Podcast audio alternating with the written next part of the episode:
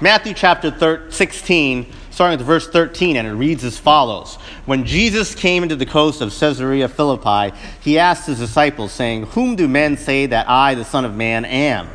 And they said, Some say that thou art John the Baptist, some Elias, and others Jeremiah, or one of the prophets. He saith unto them, But whom say ye that I am? And Simon Peter answered and said, Thou art the Christ, the Son of the living God. And Jesus answered and said unto him, Blessed art thou, Simon Barjona, for flesh and blood hath not revealed it unto thee, but my Father which is in heaven. And I say also unto thee that thou art Peter, and upon this rock I will build my church, and the gates of hell shall not prevail against it. And I will give unto thee the keys of the kingdom of heaven, and whatsoever thou shalt bind on earth shall be bound, shall be bound in heaven, and whatsoever thou shalt loose on earth shall be loosed in heaven.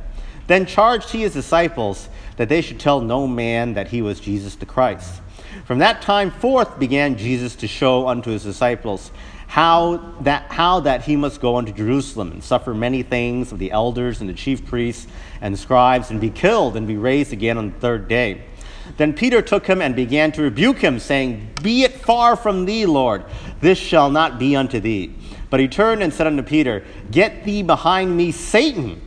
Thou art an offense to me, for thou savorest not the things that be of God, but those that be of men.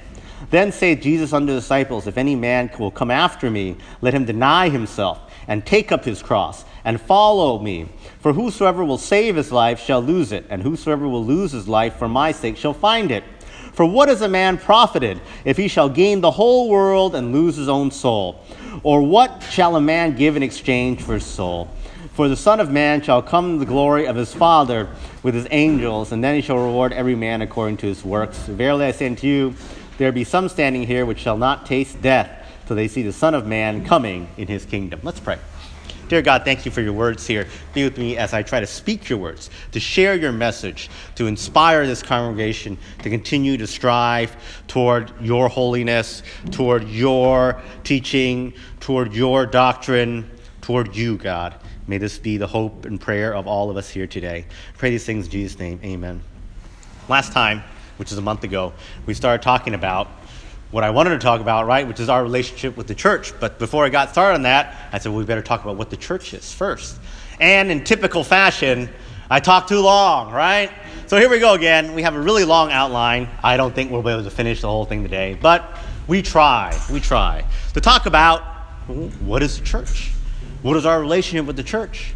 This stuff should be, should be elementary, right? Hopefully, you all know this. Some of you guys have been coming out to church for decades, literally decades, right?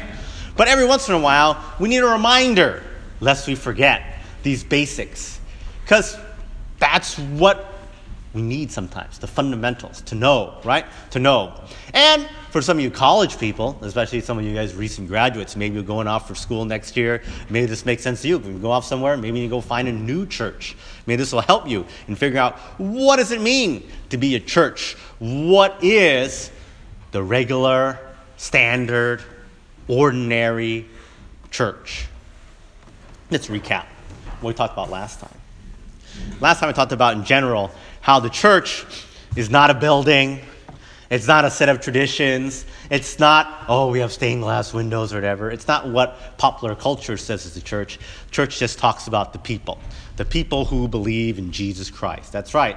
If you're saved, you're part of the church. The church is a huge entity headed up by Jesus himself, right? That's what the church is, plain and simple. Now, of course, we know that on a practical basis, on a practical basis, because there are millions of Christians all over the world. The church doesn't meet all together in one place, right? The church meets in many local assemblies, right? But the idea is that the local church should just be a small subset of that greater church, right? We're all part of God's church. Churches should all be the same, right? Part of this bigger overall thing. But unfortunately, things have evolved to the point where we know that's not the case right? In fact, I gave the example last time. Someone came up to you today and asked you, oh, hey, what church should I go to? That becomes a head scratching question, right?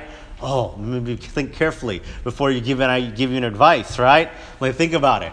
Wouldn't it be nice if we could just say, oh, go to any building that has the word church written on it, and there you go, Easy, right? If it says church, it is a good place.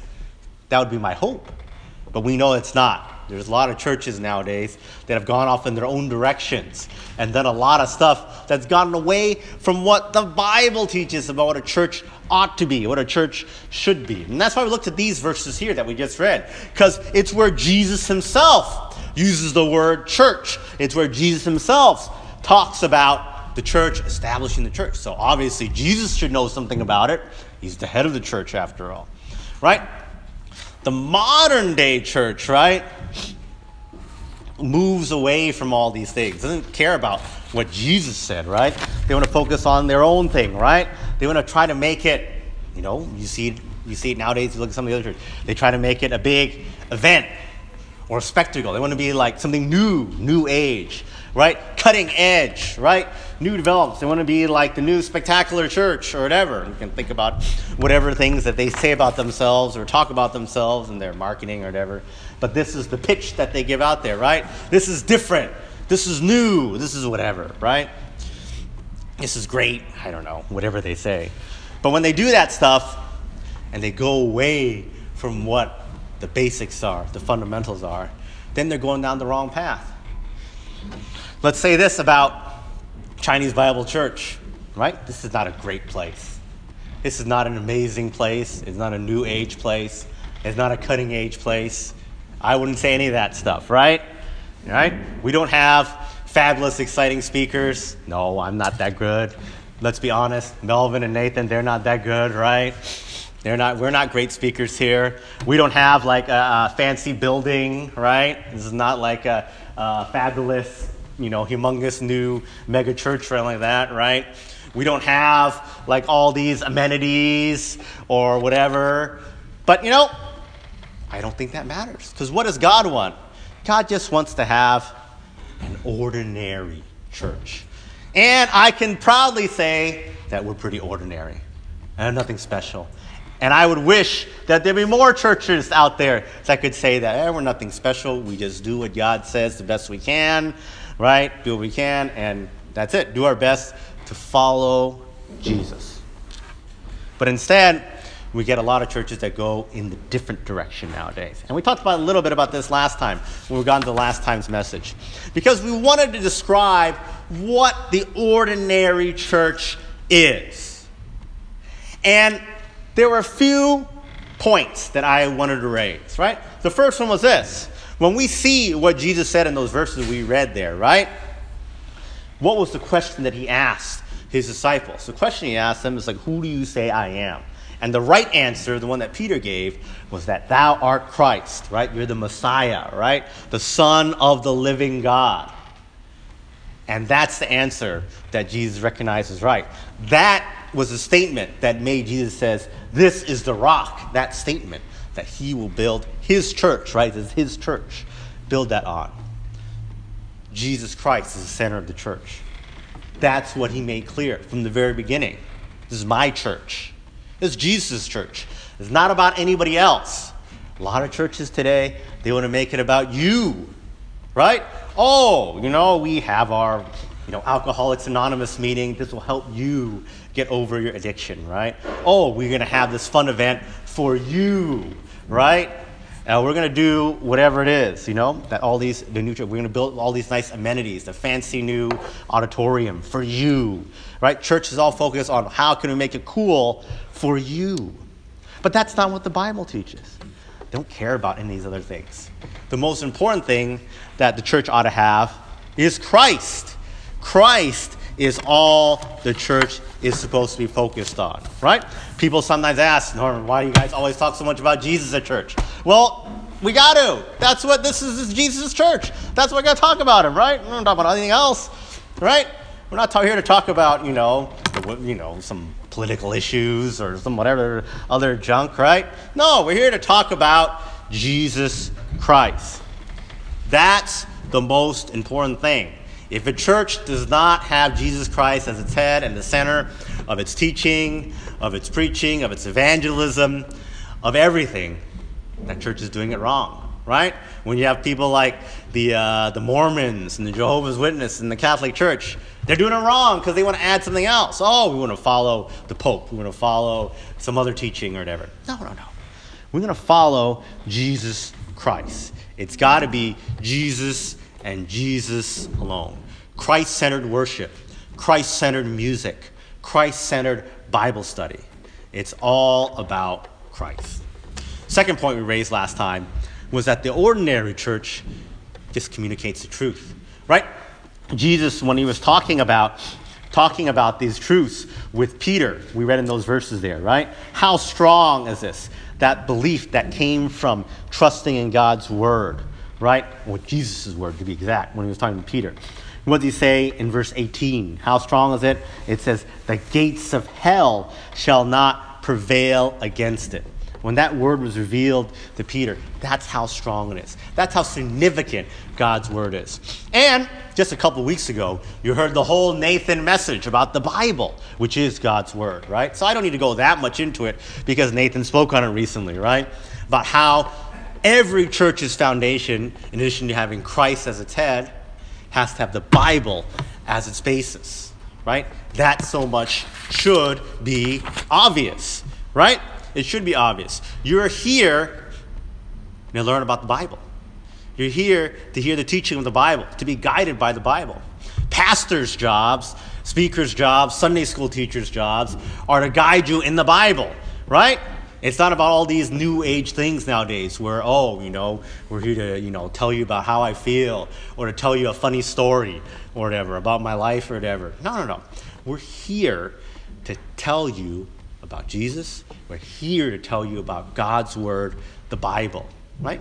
Nowadays, people don't want to hear that sometimes, maybe, right? It's more fun to hear the story. It's more fun to hear about, you know, some other unrelated thing, right? That's not what the church should be about. The church should be about sharing His Word. You know, there's a reason why we don't teach from other books. Not that I'm against you know, some of these like devotional books that you guys read and that I've read before, right? But when it comes to Sunday school, when it comes to church, the church should be focused on His Word, right? Right? Not about some other book. When you go to some other book, you might wind up like the Mormons, right? Oh, we have the Book of Mormon or whatever, right? And you're going on the wrong path. You're doing it wrong, right? If a church doesn't focus on teaching the Bible, if the church doesn't care that you read your Bible, if the church doesn't care that you know about the Bible, that church is doing it wrong. That's not what the ordinary church should be like. All right, so that's what we studied last time. This time we're going to point number three. Ordinary church is disconnected from worldly things. Disconnected from worldly things. We read in verse number 22, 21, 22, and 23 this little exchange between Jesus and Peter. Jesus starts explaining in 21 about what's going to happen to him. And we know this, right? That he's going to go to Jerusalem. He's going to suffer many things, right? He's going to be killed. He's going to be raised again on the third day. We know that's what, what, what was going to happen. We know that that's what did happen. But what is Peter's reaction when he hears this? What's Peter's reaction? He says this. He says, No, that's not going to happen, Jesus. No, no, no. You're going to, you know, he says, he, he rebuked him. Can you imagine that? Rebuking Jesus, your king, the Son of God, right? He's saying, Jesus, you're wrong, right? This is not going to happen. Implication is, oh, we'll protect you here. You'll be great. None of that's going to happen like that, right? What is Jesus' reaction when Peter says that? Verse 23, he says, Get behind me, Satan. Get behind me, Satan. That's a strong statement from Jesus, right? That's really saying, You are wrong, Peter. Get behind me, Satan. Thou savoreth not the things that be of God, but those that be of men. Peter, you're focusing on your own life and your own things, right? You just want me to be around here because you want to do all this stuff on earth. You don't understand what God wants. We all know now, with the benefit of having the whole Bible, God wanted Jesus to die on the cross. God wanted Jesus to be raised three days later because that's how we get salvation. Peter didn't understand that. He couldn't see God's things are more important than his own selfish needs. Like, oh, I want you to be around, Jesus. I want to keep you alive. You're going to be here ministering and helping me, right? He's focusing on this world and not thinking about the greater sense. God's church has to has to think about the greater spiritual sense, God's world, and not this world, the earthly world, the dying world. But today, too many churches focus on this place. And this place we know is temporary. We're not going to be here forever. Certainly not. But so much time, effort, and energy goes into that right now. Look at how many churches focus on things like power and politics and things like that, right? We spend our time, they spend their time doing political activism, right? And again, there could be good reasons for it. There's nothing to say that, oh, that this doesn't, you know, might make sense that these things they're fighting for are not necessarily bad things.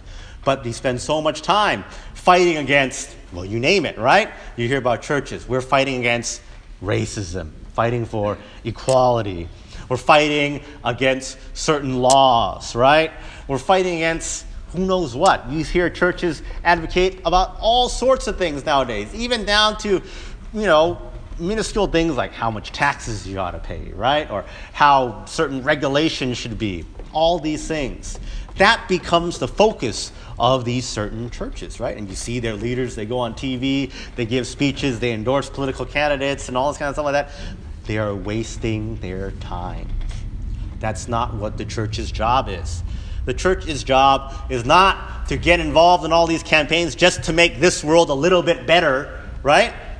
Our job is to do the work of Christ so that things are better in eternity. Right?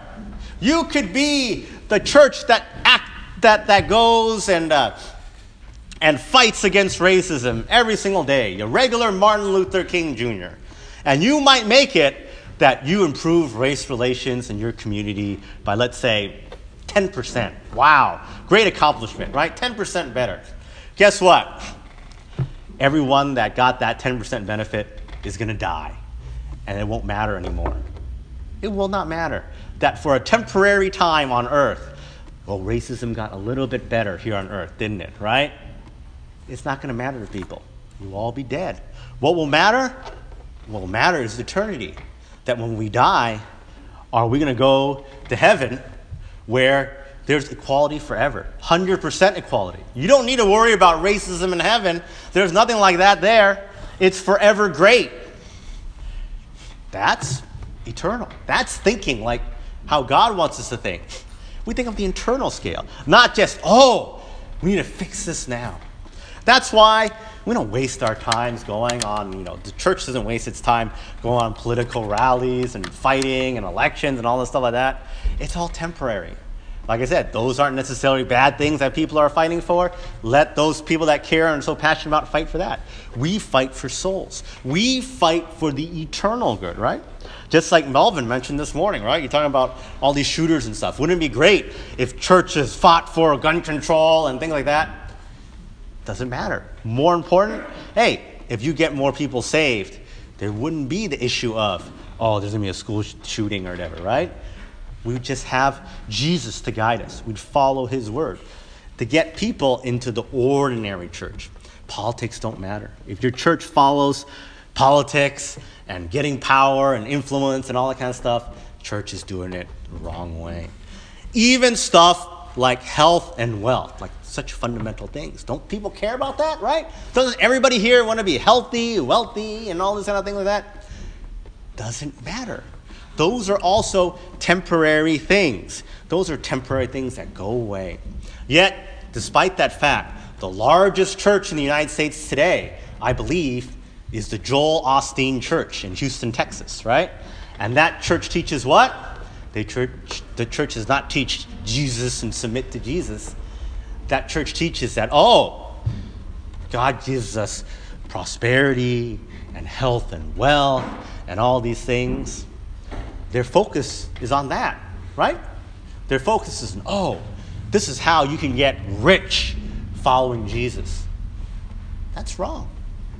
That's false. That's not right. That's a focus on a corruptible prize, is it not? Focusing on how much wealth you have focusing on these earthly things. That's not what God wants. That's not what the church should be about. The church is not a method for us to make sure that, oh, we get blessed and get a lot of money. No. The church is about submission to Jesus Christ. And who cares how much money we have? Who cares if we have good health or not? We know that in the end, Jesus is taking care of us. We know that God doesn't promise any of that stuff to us. That's what the Bible teaches. If you were really teaching the Bible, you know there's no guarantee of that. Christians, they can have bad health, they can die. It happens. We know it. We know it. Christians, they're not rich. I know you guys, this audience. I don't think many of you guys here are very rich, right? I'm not very rich, right? We know that's true. We know God blesses us still, but it doesn't have to be in that way. The church should not strive for things like social activism, political advocacy, health, and wealth, and all those things. Instead, we follow Jesus. And when we follow Jesus, all the other stuff just comes in line, right? Jesus meets our needs, whatever it is we need. That's what God wants us to have. That's the way God wants His church to be the ordinary, regular church, focused on that. All right. Point number four What is the characteristic of the church? The church also is marked by conflict. Conflict. This is something weird, right? If you go into church and you see everybody's happy and they all get along and no one's in arguments and disputes or whatever, that church might be doing it wrong. And you say, This is weird, right? How can this be true? Right? You're saying a church has conflicts? Yes. Churches are supposed to be a place of conflict because we are at war. The church is at war. Who are at war with? We are at war with Satan. We're at war with Satan. And when you're at war with someone, you don't play nice. You can't just be, you know, buddies with your enemy, right? When we get into the churches that are doing it wrong, what are they doing? They are the ones that are trying to play nice with Satan, right? The true church understands conflict and the need for conflict and will battle for the truth, will battle for what's right. The New Age church says, we don't want to offend anybody. We want everyone to be happy, right? Let's just all get along, right? But guess what? If we're really doing God's work, sometimes you're not going to get along. When the Muslim comes up to you and says, Yes, I believe in Allah and Muhammad and stuff, oh, the New Age church might say to him, Oh, that's great, wonderful, great. That's your belief, you go to it. What does God say? God says we have the tough job. We have the tough job of saying, Mr. Muslim, you are wrong. You might believe in that, but that's a wrong belief. Is that going to lead to conflict? Oh, you bet. People don't like to hear that. That's not a happy thing. That leads to conflict. Oh, you're wrong. You believe in something that's not true. You need to believe in Jesus Christ. That's not a happy thing, right? That's the thing that's going to lead to strife. That's the one that's going to get you argued at, right? But that's what God wants, doesn't it? We can't just say, oh, you know, the world, you believe in all these things, it's okay, right? Look out in the world today. Oh, now we have, you know, like all this, um, you know, loosening on things like things like you know, homosexuality, for example, right? New Age church says, oh, you know, we don't offend people. If that's what you want to do, that's fine, right? We're all happy here together. Well, no, the ordinary church ought to speak up for what the Bible says and teach things that might sound uncomfortable that say, oh, well, homosexuality is a sin. You know, I'm sorry. That's just the Bible truth, right? Doesn't sound good to you, right? Other people might look, be, say, oh, that's such a controversial statement or whatever. Well, that's our job. Our job is to make these controversial statements, to stand up for the truth, to fight against all these statements out there in the world. The church that just focuses on we don't want to offend everybody going do it wrong. Even among Christians, even among Christians inside the church, there ought to be conflict because we ought to be able to say to one another, You are doing it wrong.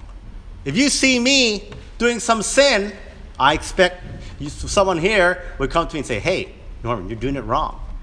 Well, is that uncomfortable? Of course. No one likes to say to someone like, Hey, you know, stop doing that, right? But hey, that's our job here. We can't just say, oh, so you stop going to church. Oh, that's fine. No, it's up to us to encourage each other. Like, hey, I know it doesn't sound good, but you know, God commands us to go to church. You better go to church, right? I'm your friend here. I'm supporting you, right? That's what this community is supposed to be about. That's what a church is supposed to do with each other. Yeah? It could lead to conflicts. I don't like you telling me what to do, right? I don't like you telling me that I'm sinning or doing something wrong. And guess what? That's what we're supposed to do. That's what a church is supposed to be like. An ordinary church has conflicts, believe it or not. That conflicts is a part of it. You know, some of you college folks, especially you new college folks, are about to go off to college. Some people ask me about some of these fellowships that they have on campus. And one of the fellowships people ask me about, and one of the ones I never recommend to anyone, even though it's the largest one, is called the InterVarsity Fellowship. Have you guys heard of this before, college people? InterVarsity, right? They're like the biggest one on campus, on all the college campuses. They have one everywhere. Why don't I recommend them? Why? Because, you know, people, after all, people tell me that, oh, I saw the InterVarsity meeting. They have hundreds of people, all denominations, all people to get there. They seem like they're having fun and they're happy. What's wrong with going to their fellowship? And why don't I like the InterVarsity Fellowship? Well, I said, I don't like them because, precisely because they have so many people and they all get together and they just focus on just being happy and not offending anyone right? Remember, they have all denominations. They welcome everything, and they and so their teaching, such that there is whatever teaching there is, has got to be the most vanilla, generic thing, lest they offend someone, right? So let's talk about something even so simple like baptism. Oh, well, this church, they believe in baptism by, you know, sprinkling. This church believes in pouring. This one believes in infant baptism. This one believes rightfully in full baptism, immersion by people who understand, right? Well, if you go to the university, can they talk about that at all? Well, not really, because if you did, then you'd have people arguing all the time, right? Like, oh, my church believes this, my church believes that. So they can't do that. So what do they wind up doing? They have to talk about really generic stuff really lame stuff? Are you really worshiping God when your when your when your when your fellowship is marked like that? No, no, no, no, no. To avoid conflict, they've avoided the truth. They got to avoid conflict, right? They're big. They want to make everyone happy. Well, sometimes you got to make people unhappy if you're speaking the truth. The ordinary church has conflicts. So, why is the church so significant? So that's the characteristics of the church. We've rounded out those four points. Why is it significant? Why is it important? It's important because the church is the only entity that God is building on earth. We read it in the verses. Jesus says, Upon this rock I will build my church. Build is in the present tense. It's something that God is doing. Jesus is doing. He continues to build it. The church continues to grow every day. More and more people are added to the church. This is the only thing God's building. God isn't building anything else. There's no other entity, no other structure, right? All the other organizations are either created by man or created by Satan, right? Everything else out there. Your uh, political organizations, your other religious organizations, your industrial, commercial organizations. Those are all constructs of people, or people, or even of Satan, right? When you talk about these other religions, right? They're all constructed by these other things. Not God. God is only one. God is only building one thing. His focus is only on one thing, and that is the church. You say, I want to get close to God. You're not going to find God in the government. You're not going to find God in your work. You're not going to find God in your school. The only place to find God, the only place where God is working, is right here in the church. That's why we got to know about it. That's why we got to be here. If you want to be with God, you want to find God, this is the place. Nowhere else. The church also is the only thing that is everlasting. All those other places, all those other things built by men, built by Satan, they will disappear one day. No matter how long standing your government is, guess what? One day that government will be gone. No matter how long this company lasted in the past, that company could be gone in an instant. Or this building, or this, uh, you know, other religion. They could come and go. The church is the only thing that is from everlasting to everlasting. We had the church from the beginning with God and in the future with God. The church exists now. The church will exist in heaven. Because remember, the church is just the people. All the people believe in Christ. That's right. But we will have church in heaven. Church will be everlasting. Church is for all time. So church is important. It doesn't go away. It doesn't end. That's why we care about it. That's why it's significant. So, what should our relationship to the church be like? And maybe this is the last thing we'll talk about a little bit today. The church ought to be our life. We read in verse number 24 when he's talking about to his disciples. After just talking about the church, what is he saying? Verse 24 If any man will come after me, so you want to follow me? What does he say? You must go, uh, uh you will let him deny himself and take up his cross. You have to take up your cross to follow Jesus. Take up your cross to follow Jesus. That's the standard for us.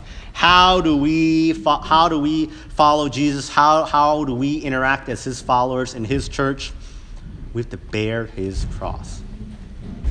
That implies to us a full giving of ourselves to Jesus. Because on that cross, what did Jesus do? He gave his whole life for us, did he not?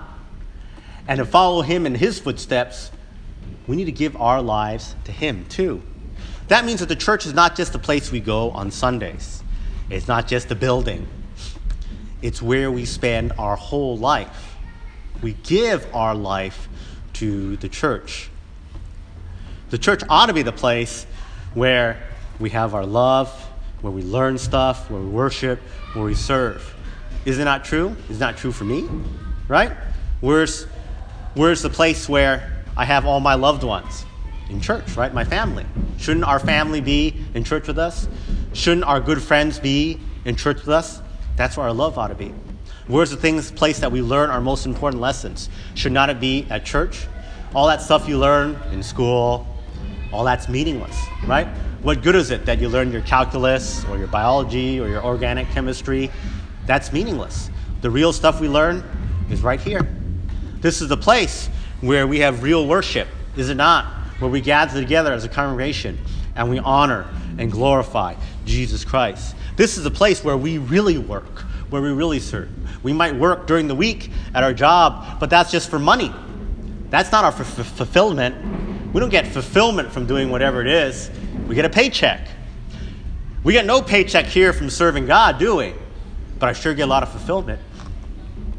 That should be us here. The church ought to have our soul, ought to have our heart, our mind, our body. We give ourselves to the church as Jesus gave himself for us. We follow in his footsteps. We follow his example. And when we do that, the church meets our needs. Does it not? The church meets our needs. That every desire, true desire, true longing, should be met by the church. You need companionship, you need love, you need someone to guide you in times of trouble. You need that need met. It's right here. You're down, need help. The church meets your needs. Jesus meets your needs. That's the way he set it up, and that's the way he wanted it. The church ought to be center of our life, not just a part of our life. Next time, we'll continue on with more about how we act in reference to church, but we're out of time right now. Once again, too long winded as I predicted. But let's bow forward to prayer. Dear God, thank you for giving us uh, Jesus' words here on the church and about how church should be like. You know, if we're ever looking for a church, we know what should be like, hopefully. And now we know why it's so important and how it ought to be the center of our life. That's how important it is. God, help us with that. Help us understand that. Help us to live that.